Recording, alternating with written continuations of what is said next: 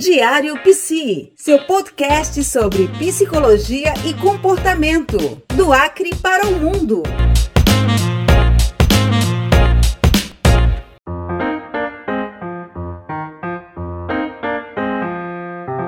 Muito bem, pessoal, começando mais uma edição do nosso podcast Diário Psi, do Acre para o mundo. Bom, estamos agora no nosso sexto episódio, que bacana, né?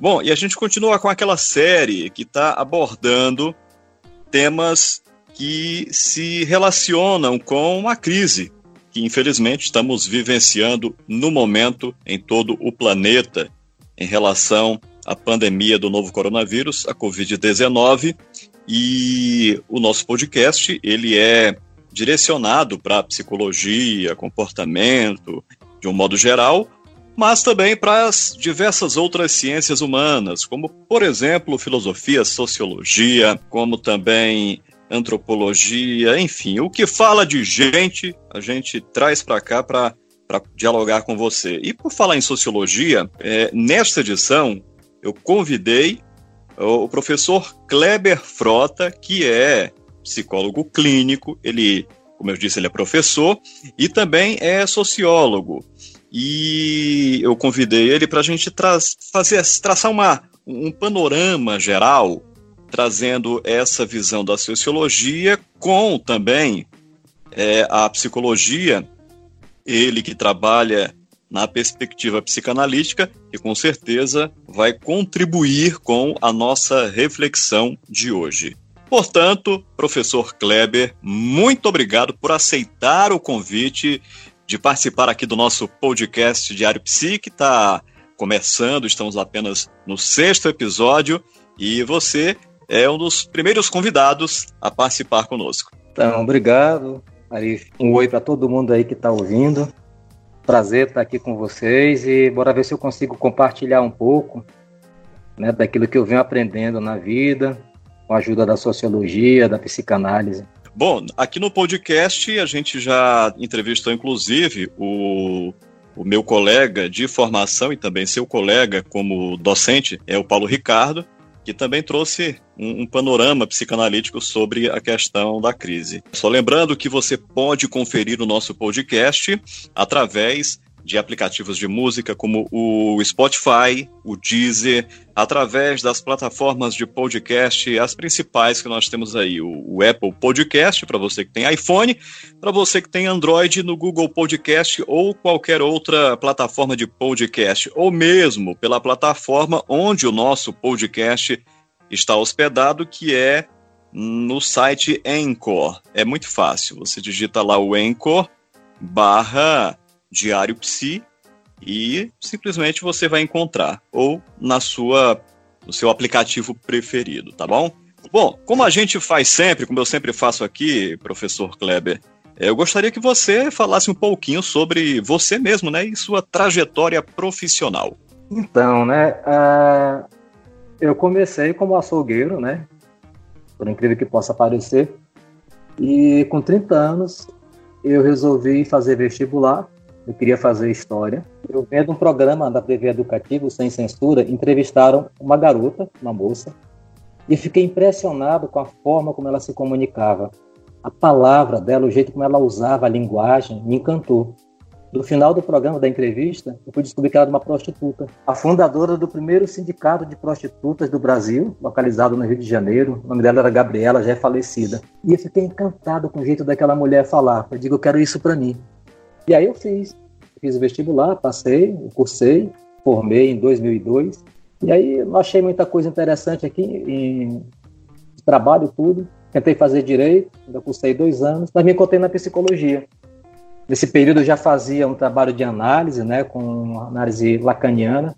Eu continuei esse processo. No meio do processo eu resolvi entrar em psicologia, porque eu vi que não tinha mais outro caminho para mim a não ser a psicanálise. Interessante isso. Foi uma autodescoberta, aliás. Ah. E começou na, na, nas ciências sociais. Né? Foi bem interessante essa, essa história. E a palavra ela sempre esteve perto, assim, ela sempre me cativou. Eu gosto da, da palavra, de entender como é que as pessoas falam e principalmente aquilo que elas querem dizer quando não conseguem. aquilo que, né, aquilo que fica escondido dentro do discurso. Claro que eu não sabia falar disso naquela época, mas já, já aparecia em mim como uma espécie de angústia. Então, quando eu comecei a fazer psicologia e comecei a estudar mais a fundo a psicanálise, porque naquele momento eu era só analisando, né? Aí eu me encontrei. Eu disse, nossa, é isso que eu quero fazer. Eu encontrei. E eu já tinha 45 anos. Me formei com 50, né? Eu estou formado há 5 anos. Hoje eu sou psicólogo clínico e professor da FAO e também faço supervisão. Que legal. Bom, é, isso que você falou é curioso, né? Como é, os encontros da vida acabam trazendo é, histórias que acabam conectando com outras pessoas. É bom que você disse, acabou conectando também um pouco com a minha experiência e a angústia é interessante, né? Isso aí já dá um episódio só para falar sobre isso, né? Em fenomenologia é, a angústia ela favorece muitas mudanças positivas. Esse, essa aflição que a gente vive, é, apesar de causar dor naquele momento, é um grande impulsionador. E justamente foi essa angústia que também me impulsionou a começar o curso de psicologia, na época com 32, quase 33 anos. É, é, algo que eu também não, não imaginava, mas acabei me apaixonando. E, e, é curioso porque eu venho de um outro, de um outro ramo completamente diferente, mas que acaba se conectando também. E, e, e pensando nisso, é, é interessante como é, a gente talvez não, não, não, aborde muito isso na formação, na faculdade, mas a própria psicanálise tem um, um, um, pé muito bem estabelecido também no, no social, né? Na, na, na, sociologia de alguma forma, não é verdade? Sim, sim, com certeza.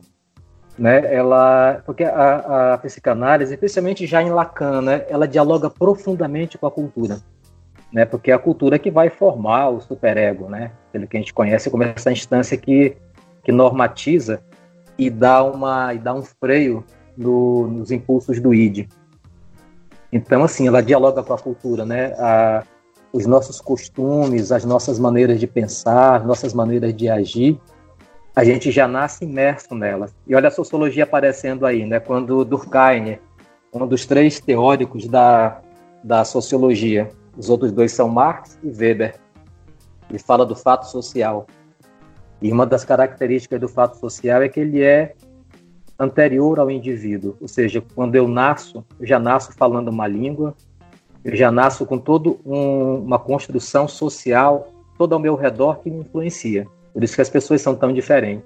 E a psicanálise se apropria disso através do inconsciente, né, da teoria do inconsciente, porque o social faz o inconsciente. A cultura promove a existência desse inconsciente. Muito legal. É bem interessante e realmente já é um outro debate que também pode é, dar uma conversa boa aqui no nosso, no nosso podcast.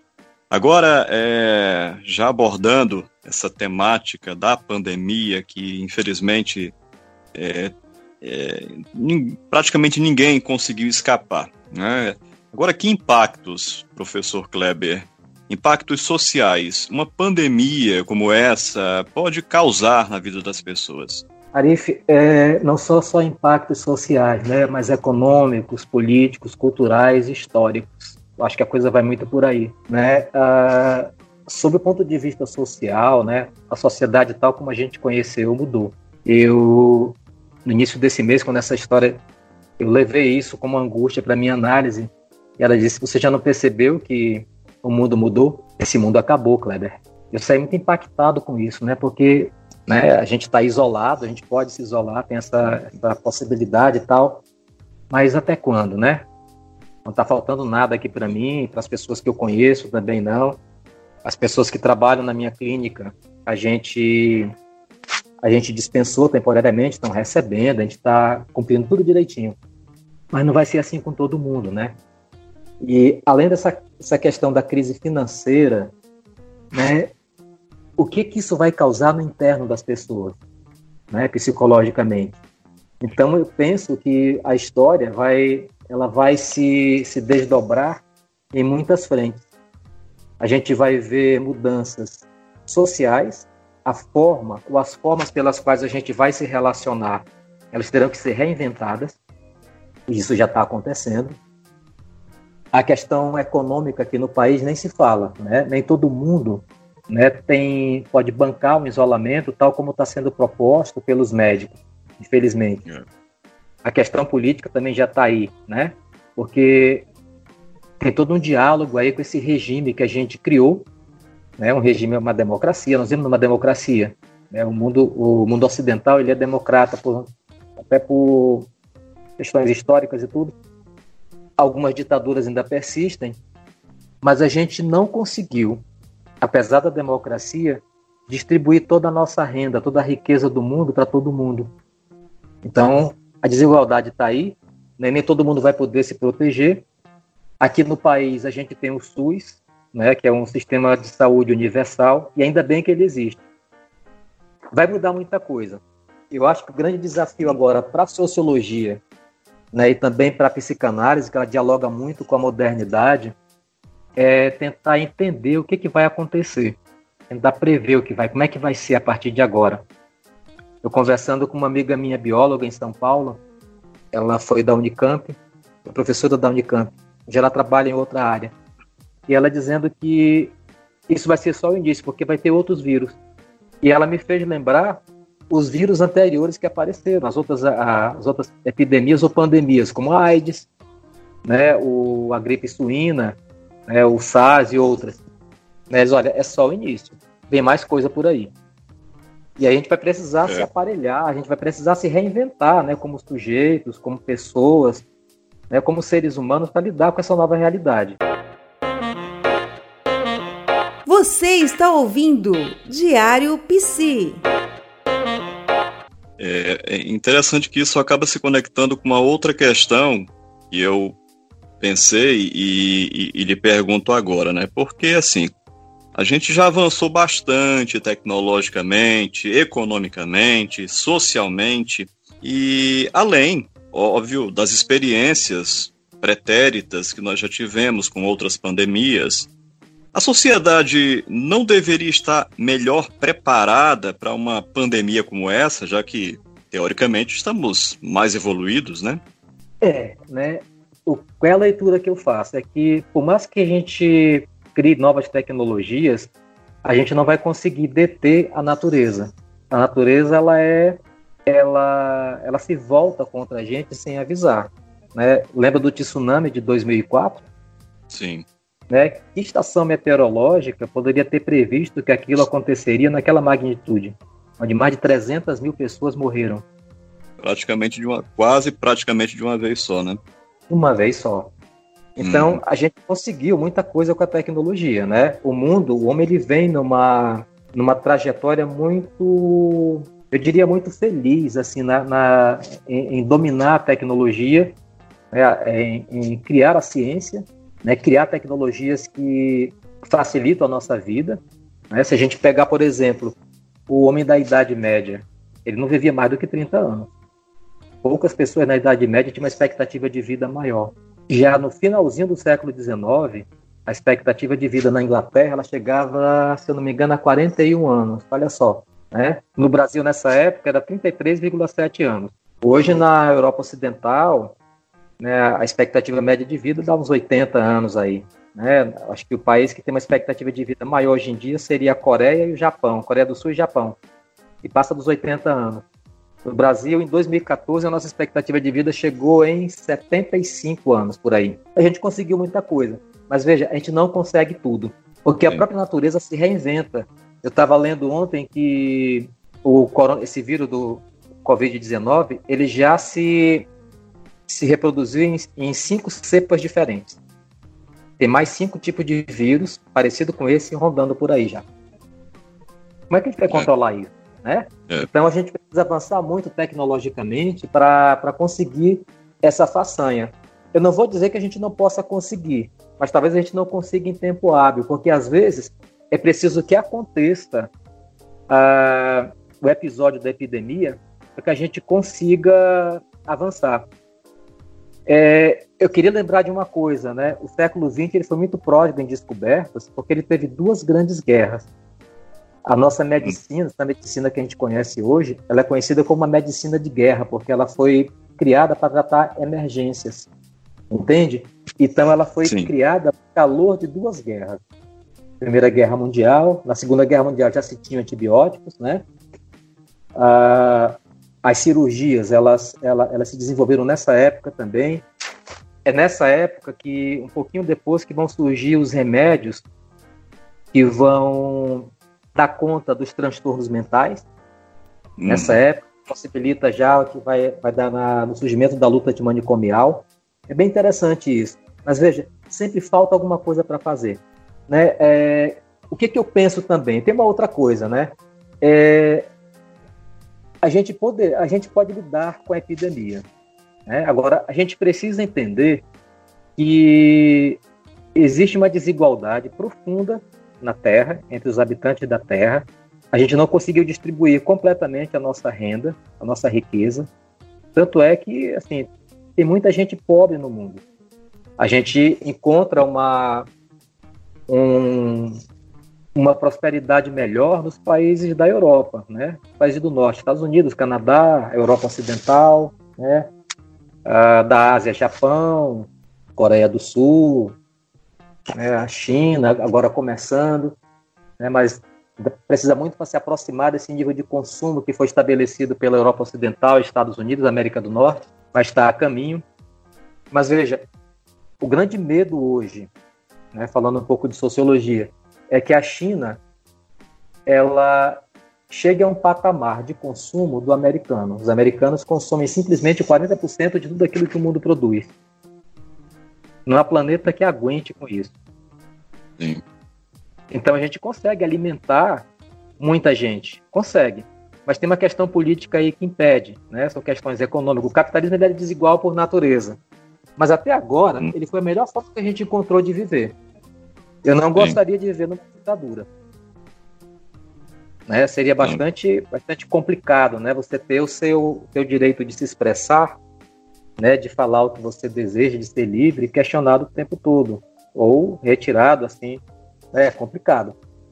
Mas, é. voltando um pouco a esse assunto, né, o cerne da tua questão, é, de fato, né, a gente até poderia estar preparado, não para prevenir, eu acho que a questão da prevenção, ela vai surgir quando a doença surge, né? Foi preciso que a AIDS surgisse para que um grupo de cientistas né, no mundo inteiro começasse a pesquisar não só formas de lidar com o vírus, como também a criação de uma vacina. Veja, hoje, uma pessoa ser contaminada pelo vírus da AIDS, ser HIV positiva, não é uma sentença de morte como foi há 30 anos. É longe disso, a pessoa tem uma vida normal. Eu já tive pacientes HIV positivos, e se não tivessem me falado isso, eu não teria sabido. Então eu penso que o caminho é esse, é preciso que a epidemia surja, o problema surja para a gente tentar resolvê-lo. Agora, a gente precisa construir uma sociedade mais igualitária, mais igual do ponto de vista econômico e humano, que é para a gente poder lidar com essas tragédias. Ah, já existe na, em discussão a possibilidade de se criar uma espécie de renda mínima que seja para toda a humanidade. O pessoa, a pessoa uhum. tendo um emprego ou não, ela tem direito a uma renda que é para que não se precise a gente ficar negociando, os governos ficarem negociando com o Congresso, como está acontecendo no Brasil, uma ajuda de 600 reais durante seis meses. E a gente sabe que essa história do coronavírus não vai acabar agora. Como é que vai ser depois de três meses? Uhum. É, e nós não chegamos ainda ao pico da epidemia. É. A gente está perto de chegar. Então isso assusta, né? Isso demanda um esforço muito grande da gente como, né, como como psicólogos, né, como, como estudiosos, como pessoas mesmo. A gente precisa de uma, dar uma, uma resposta a isso. Agora, essa resposta ela não vai ser individualmente. Eu penso que ela vai ter que ser construída em conjunto. É. A gente precisa superar essa coisa mais, mais desigual, né? Uh, imagina, por exemplo, se uma se um grupo de cientistas americanos, né, dentro de uma empresa dessas multinacionais que, que fabricam remédios, eles descobrem isso e começam a vender a peso de ouro. É. Né? Algo, Bem, que, é, algo que a gente tem que ser, ter consciência de que é algo que pode ocorrer sim. Sim. Inclusive, é, eu estava lendo um artigo do, do pesquisador americano, que é o Noam Chomsky, ele é do, do MIT, o Instituto de Tecnologia de Massachusetts. Ele trabalha muito essa questão política e fala que provavelmente o coronavírus foi uma criação americana para desestabilizar a China e Hum. colocar os Estados Unidos como uma, uma potência dominadora novamente, porque a China ela vinha ameaçando né, o poderio americano. Eu não sei se eu consegui responder a tua pergunta, porque Não, é tão complexo perfeito. isso que daria assim, acho que uns 30 É. podcasts. Vamos imaginar que isso aqui é, é, é um ensaio, né? Diário Psi.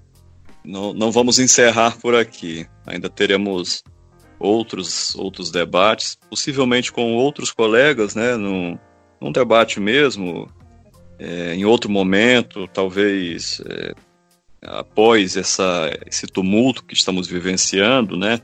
A, a gente costuma dizer após a pandemia, após a crise. A crise, infelizmente, não vai acabar é, tão fácil, tão rapidamente, mas vá lá, depois que a, as coisas é, ficarem um pouco mais calmas, a gente obviamente volta e, e, discute novamente esses temas que realmente são muito importantes e interessantes.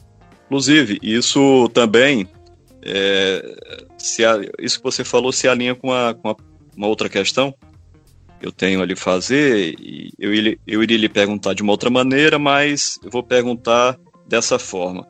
Se fala muito assim, bom, o vírus não escolhe classe social, nem idade, ele atinge o rico, o pobre, é, ou seja, como se ele deixasse todo mundo no mesmo nível. Porém, a realidade parece que não é bem assim. É,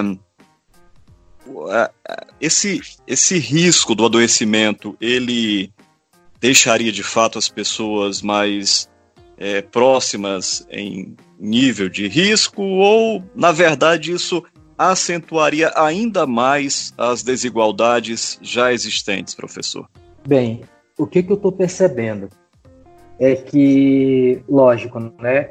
Em relação a risco de contágio, ele equipara, ele iguala. Porque basta você ter um contato social com uma pessoa, seja ela rica ou pobre, né? Já pegou, já foi contaminado. Agora tem uma diferença, né? É, as pessoas com maior poder aquisitivo, elas têm melhores condições, tanto de se proteger do contágio, como de buscar as melhores alternativas de tratamento. Né? Não é à toa que no Brasil nós temos planos de saúde particulares. Né? Tem hospitais particulares que já se aparelham né, para atender clientes de convênios. Tem hospitais que já estão começando a pesquisar né, uh, com as suas equipes médicas formas de tratamento. Então, o que o, o, o, vírus ele escancara é a nossa desigualdade, a desigualdade social e econômica. Eu vi um outro dado, né? Então, olha só um outro dado que eu peguei, né, que eu vi essa semana. Estados Unidos, a maior potência econômica do planeta, né? A democracia constitucional mais longeva da história. É um país que ele se constituiu como democrata, uma constituição enxutíssima, tem só 10 artigos, se eu não me engano. E esse país, extremamente potente, de uma tecnologia de ponta, né? Ele, seus cientistas são ganhadores de vários Nobéis desde que o prêmio foi criado. Ele não conseguiu proteger toda a população dele. É curioso isso, né? É, verdade. E aí, né? É um país que ele se pauta pelo consumo. Né? É preciso que você consuma para que a economia gire. Esse é um lema americano. Uhum. O outro lema bem americano: tempo é dinheiro. Não se Isso. permite a ficar parada. É comum um americano perguntar: o que, é que você fez do seu dia? É. E de repente esse país já está com uma quantidade bastante elevada de pessoas que foram contaminadas e está batendo recorde de morte.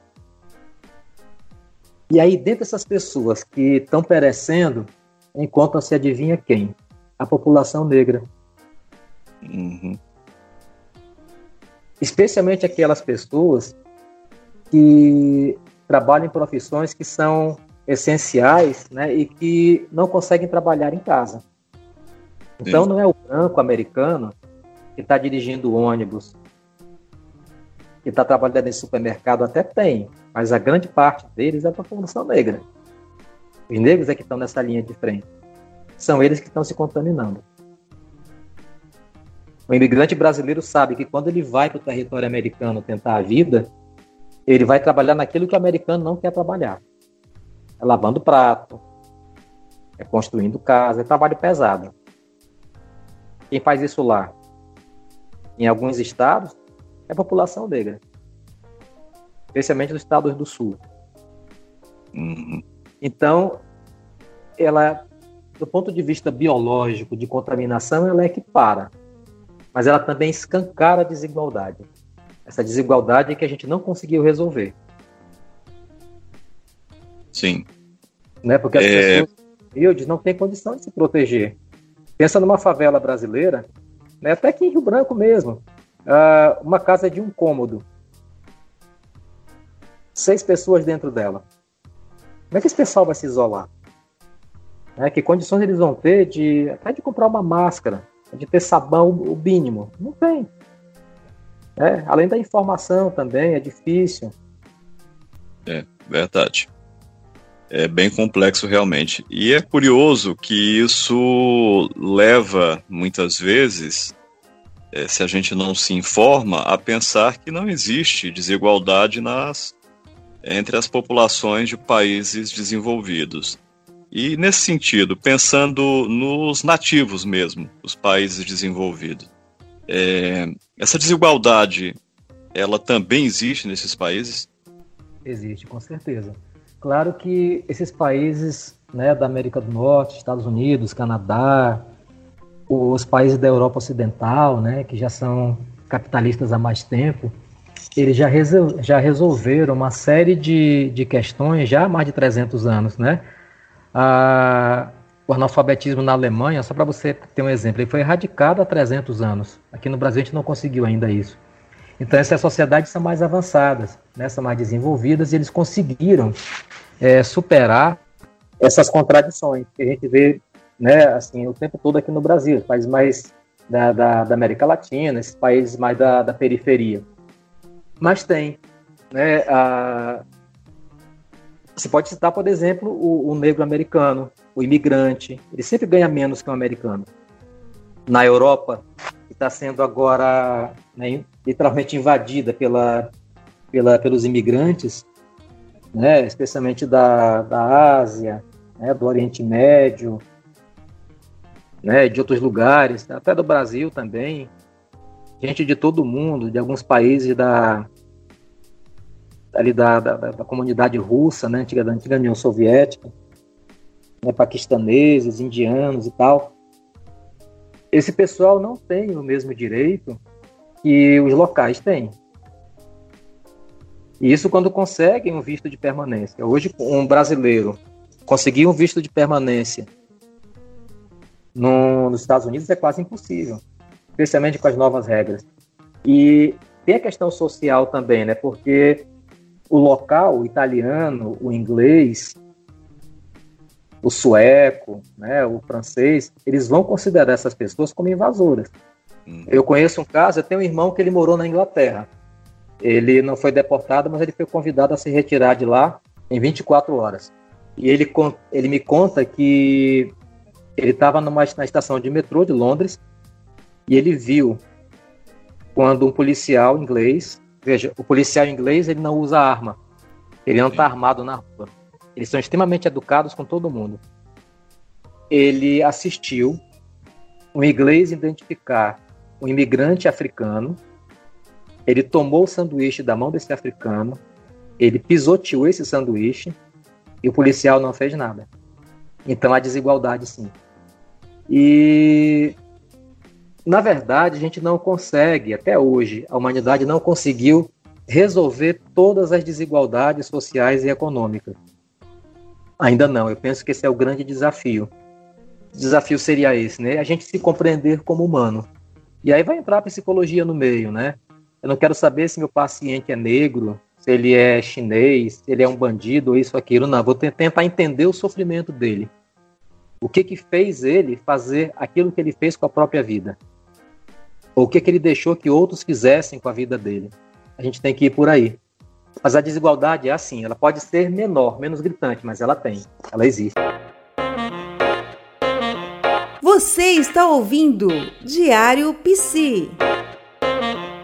E agora já adentrando na parte psicológica, de fato, a questão dos impactos psicológicos.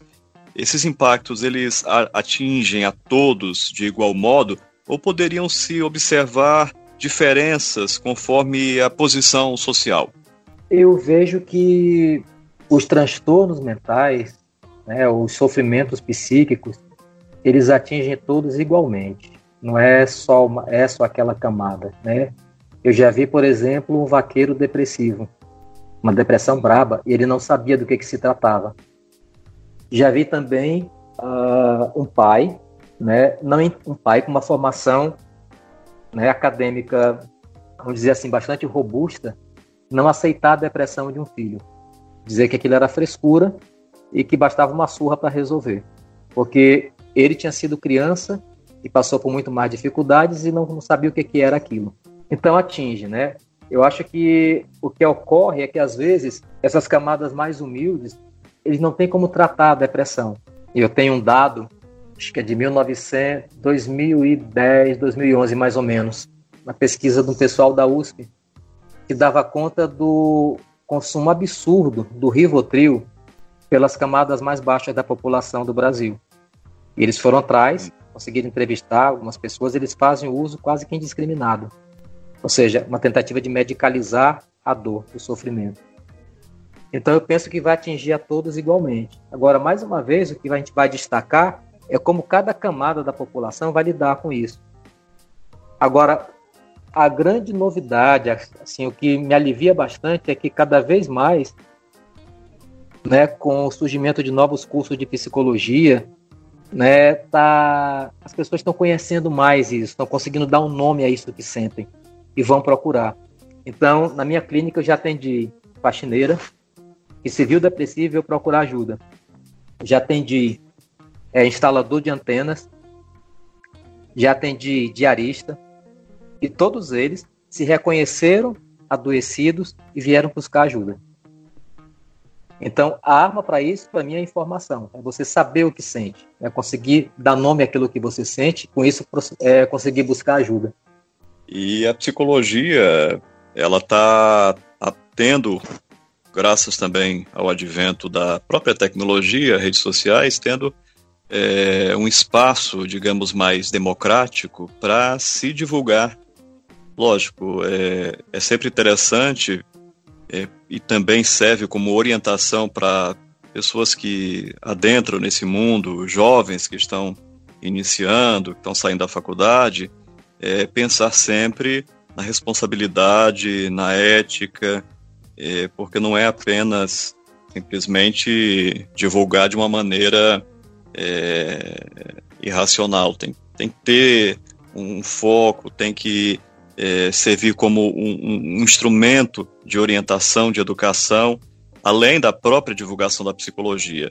E, de certo modo, parece que a, a população vem compreendendo um pouco mais é, o papel da psicologia, do profissional, das profissionais de psicologia, da sua importância para a sociedade e, e, e, estão realmente, quando necessário, buscando esse auxílio. Lógico, voltamos a falar na desigualdade, grande parte da população que de fato precisa, infelizmente, não consegue arcar com os custos de um tratamento e aquela camada, é, essa camada que não consegue, quando busca no serviço público, é difícil também encontrar porque a quantidade de profissionais é bastante escassa. É, entra também a questão da desigualdade, né? A necessidade é grande, a, a demanda é muito alta, mas é, a, a oferta de profissionais para aqueles que não podem arcar é pequena, né? E temos também desigualdade até nesse, esse aspecto aí, né, professor? É verdade. É, é complicado, né? É, eu, eu penso o seguinte, Arif, é que eu, eu acho muito bacana o que está acontecendo hoje, porque esses conhecimentos que até então eram quase que herméticos, né? Eu lembro que quando alguém fazia, dizia que fazia análise, né? Um artista, não, ele fez análise com fulano. Era quase uma coisa assim, né? Inacessível a todo mundo. E de repente, hoje, a gente está falando de análise, de psicologia, de terapia, assim, o tempo todo. Então está cada vez mais, está cada dia mais acessível. Agora, eu, eu acho muito bacana essa galera que está formando agora, que está vindo, né, bem, são pessoas que, que conhecem esse ambiente, né, que sabem o que é passar necessidade, que sabem o que é passar privação e que eles não vão, não estão fazendo psicologia necessariamente para montar consultório no centro da cidade. Eu vejo e ouço algumas vezes dos meus alunos que eles querem atender o pessoal da comunidade deles. Olha que maravilha. Isso é fazer psicologia uhum. social, né? Sim. Então, isso é transformador, profundamente transformador. Eu fico muito feliz quando eu vejo alunos meus falarem isso. Não, eu quero, eu quero ir para minha comunidade, eu quero lá está muito violento, lá tem muita mulher que está sendo que apanha do marido, é, tem muita criança depressiva, tem muito autismo. Eu quero, eu quero ficar lá. E olha, isso é maravilhoso. Sim, é assim, para mim a, a, a, grande contribuição da psicologia para esse nosso momento, ela, ela vai nessa direção, né, de, de encontrar outros humanos, né, não esses humanos que já estão, né, é, com seus trabalhos, que já estão posicionados na vida, que sofrem também. Mas assim, ela tem que se espalhar. É como se fosse uma epidemia. Sim, claro. Agora, além do que já abordamos aqui, o professor Kleber, é, o que o pensamento de Freud pode trazer de contribuição para este momento? Então, né, Freud ele se debruça, né, com muita profundidade em relação ao sofrimento humano, né, e ele fala que o sofrimento um texto muito bom dele que eu aconselho todo mundo a ler, né, especialmente para esse momento, que é o mal-estar na civilização. Ele fala que o sofrimento humano ele nos ameaça a partir de três direções. Ele vem do nosso corpo, né, o nosso corpo ele é condenado à decadência. Então, a partir do momento que eu nasço, eu chego a esse mundo, eu já estou condenado a morrer. Então, meu corpo ele vai se transformar durante toda a vida. E, ironicamente, quando eu estiver aprendendo alguma coisa da vida, eu já vou ter que me despedir dela. E lógico, o tempo todo, né? Eu vou, o corpo ele vai me, ele vai me anunciar coisas através das dores, através das dificuldades de fazer coisas à medida que a, que a idade chega, eles vão anunciando um fim, né? Que mais cedo ou mais tarde vai acontecer. E isso é uma fonte de angústia muito grande. A outra coisa, a outra ameaça ela vem do mundo externo. Olha o Covid aí, né? Ele se volta contra a gente. E é uma força esmagadora, você não tem como lutar contra. Né? Os tsunamis, os terremotos, a, as epidemias, as pandemias, né? Tudo isso mexe com a gente de uma forma assim avassaladora. Isso nos esmaga e nos coloca muito pequenos diante da força da natureza. O grande sonho da humanidade seria controlar a natureza. A gente não conseguiu. A gente até consegue entendê-la numa certa medida, mas não controlá-la. Então, é uma outra fonte de angústia. A outra fonte de angústia, de sofrimento, ela vem dos nossos relacionamentos. Como é difícil para a gente se relacionar, né? Então, como é difícil a gente se relacionar com o nosso corpo, com o nosso mundo e com os nossos pares né, com os nossos amigos, com os nossos familiares, com a gente mesmo. E aí, isso é penoso de qualquer, de qualquer maneira. Se você não está sofrendo uma angústia com o corpo, você está sofrendo uma angústia com o mundo externo ou com os relacionamentos. E assim é. Quando não, com os três ao mesmo tempo. Então, isso faz com que a gente tente encarar a vida de uma outra forma, né? de uma forma mais real, porque o sofrimento ele, ele quebra no ser humano a fantasia. eu até posso imaginar imortal durante uma certa fase da minha vida. É muito comum isso no jovem, né? no adolescente, ele se acha imortal. Até porque o corpo dele suporta né, muitos desafios, vamos colocar dessa forma. Eu ouvi de uma paciente minha ontem, ela está com 60 anos. Ela contando que foi dormir às 4 horas e amanheceu de ressaca no dia seguinte, que acordou às 8. Ela dizia que ela fazia isso quando ela tinha 20 anos e não sentia nada. Eu falei, é, o corpo ele cobra um preço. E isso joga a gente a, joga a gente para a realidade e traz a necessidade da gente se olhar, da gente se olhar como uma espécie frágil. Nós somos extremamente frágeis. E traz uma outra coisa, né? Que caracteriza o ser humano, que é a nossa consciência. Nós somos conscientes, nós sabemos que somos conscientes. E é a partir daí que a gente vai ter que começar a se descobrir e lidar com a realidade da vida. E o tempo todo, né, tentar entender o momento em que a fantasia se forma, se é que isso é possível, mas perceber quando ela está agindo e desconstruí-la, antes que ela faça a gente sofrer. Porque, na verdade, né, a, a fantasia ela vem do imaginário. A imaginação ela cria a vida. Né? Tudo que a gente criou no mundo hoje é fruto da nossa imaginação, nasceu dentro da cabeça de alguém. Mas nós, a gente também imagina as coisas, né? o nosso imaginário toma conta. Então, muitas vezes, a gente acaba tendo uma percepção equivocada de quem a gente é, seja para o bem ou seja para o mal. E aí é que tá. Isso obriga a gente a olhar para a realidade do jeito que ela é. Uma pessoa doente, né? Ela estava de um jeito hoje e amanhã ela está internada no hospital, né? Talvez vá para uma UTI, talvez ela seja entubada e talvez ela nem volte. Ela vai ter que lidar com essa realidade. É como, né? Então isso expõe a nossa fragilidade. E a gente vai tentando encontrar forma de lidar com ela. A ciência é uma delas, mas não é tudo. A ciência não consegue responder todas as perguntas. Não quer dizer que a ciência tem um limite. O limite da ciência, para mim, ele é histórico. Ele se impõe dentro de determinado tempo e de determinado espaço. Mas eu penso que a gente vai avançar muito ainda. E né, é, acontecimentos como esse, como essas pandemias, epidemias ou acontecimentos de qualquer ordem que impliquem perda, né, ou ameaças, eles fazem a gente crescer. E a gente cresce muito sofrendo. A gente consegue aproveitar o sofrimento para aprender, ele ele transforma a gente. Então, nesse sentido, a Freud tem muito a nos dizer que não é para fugir, né? É para olhar para essa dor olhar para esse sintoma que vem, para essa fragilidade, né, para esse sintoma, para isso que faz sofrer, e ver o que, que isso está querendo dizer. E a partir daí o sujeito poder fazer escolhas. Não dá para um sujeito parar de sofrer. Eu acho que um ser humano que não sofre é um ser humano que não deseja. Mas eu penso que o desejo ele é o combustível da vida. Então, para mim viver, eu tenho que desejar esse René Descartes, né, no século XVI, quando ele anunciava o nascimento da, da filosofia moderna.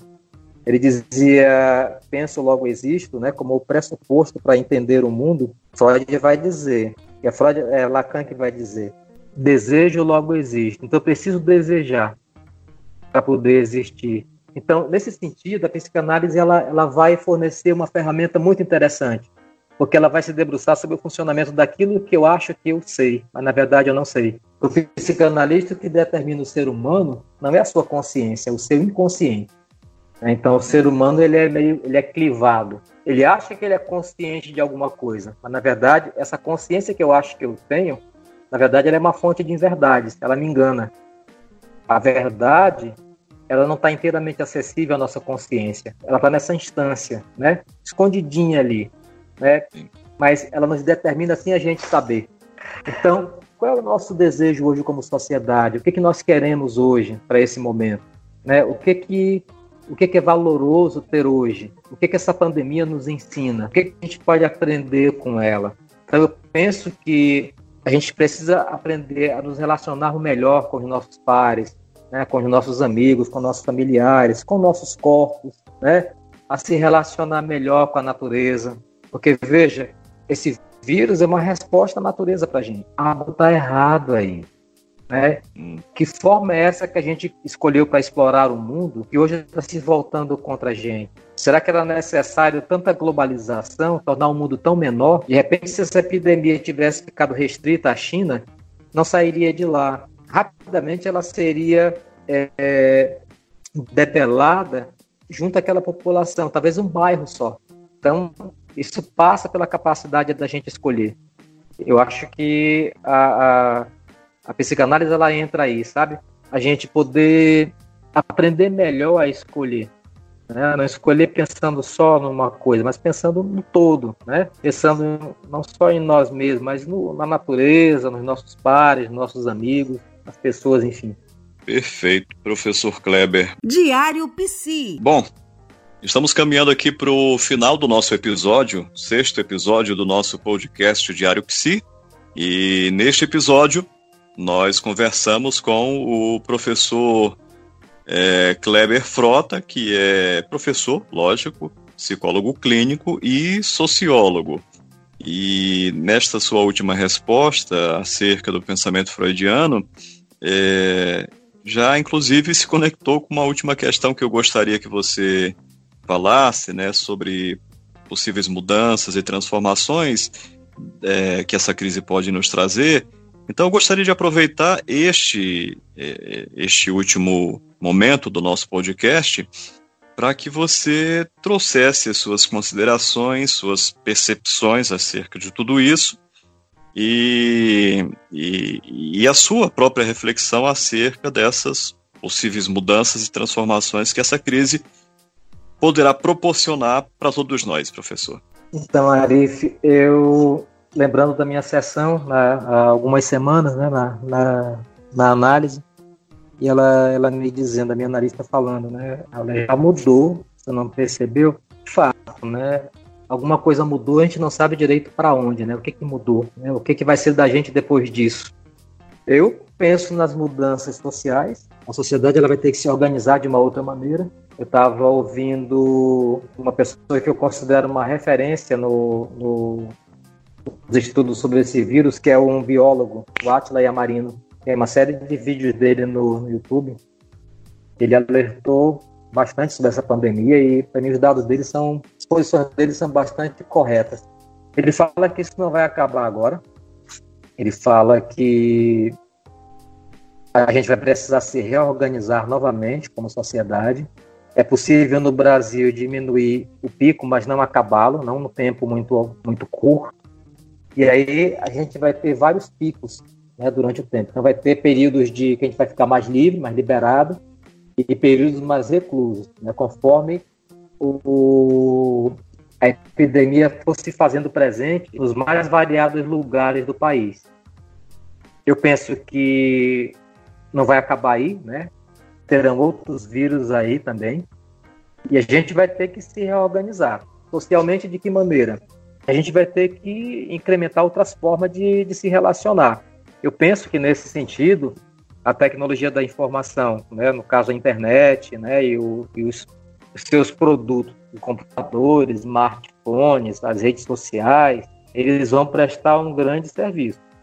Do ponto de vista econômico, né, a, as pessoas estão usando agora o delivery, né, que era mais uma coisa, um, um, a mais que as empresas forneciam, mas agora parece que virou né, algo bastante importante nesse momento, em que as pessoas precisam se proteger. Eu penso também na questão cultural. Né? Se não dá para fazer show com as pessoas juntas, a gente faz uma live. Então, a gente vai encontrar outras formas. O legal é que o ser humano é muito criativo, né? Ele não vai ficar restrito a isso. No fundo, eu penso que a gente vai acabar se acostumando, mas o mundo já ele vai, vai dar uma mudada aí. Agora, a gente não sabe precisar né, os detalhes dessa mudança, todos não. Acho que vai variar muito de, de, de lugar para lugar, de economia para economia. Falando de economia, do ponto de vista econômico, eu penso que a gente vai ter que criar formas de criar alguma renda mínima para as pessoas, né? no sentido de igualar econômica, de diminuir as, as desigualdades econômicas e com isso as sociais também. Eu penso que agora é um, a gente está numa encruzilhada, sabe? A gente precisa o alerta está sendo dado. A gente vai precisar fazer algo e, eu penso que se não for pelo amor, vai ser pela dor. Não dá para fugir agora. Verdade. É muita coisa para a gente refletir e, lógico, além da reflexão, é, agir também. E a psicologia nos proporciona essa ação e cada profissional, no seu lugar, na sua área de atuação, também pode dar a sua parcela de contribuição. Professor Kleber Frota, muito obrigado por nosso bate-papo, muito bacana. Mais uma vez, conversei aqui com o professor, psicólogo clínico e sociólogo Kleber Frota, e a gente é, falou um pouquinho sobre as implicações e transformações sociais em face da pandemia de Covid-19 no nosso sexto episódio do Diário Psi. Muito obrigado, conto com você numa próxima oportunidade para a gente estender mais ainda esse diálogo. Ok, Arif, o prazer foi meu, né? Muito obrigado pela, pelo convite e um abraço a todo mundo aí. Um abraço. E a você, ouvinte, muito obrigado pela sua audiência. Conto com você na próxima oportunidade, no próximo episódio, no sétimo episódio. Lembrando que Diário Psi toda semana tem episódio novo para você conferir. Diário Psi, o seu podcast sobre psicologia do Acre para o mundo. Grande abraço e até a próxima. Diário Psi, seu podcast sobre psicologia e comportamento do Acre para o mundo.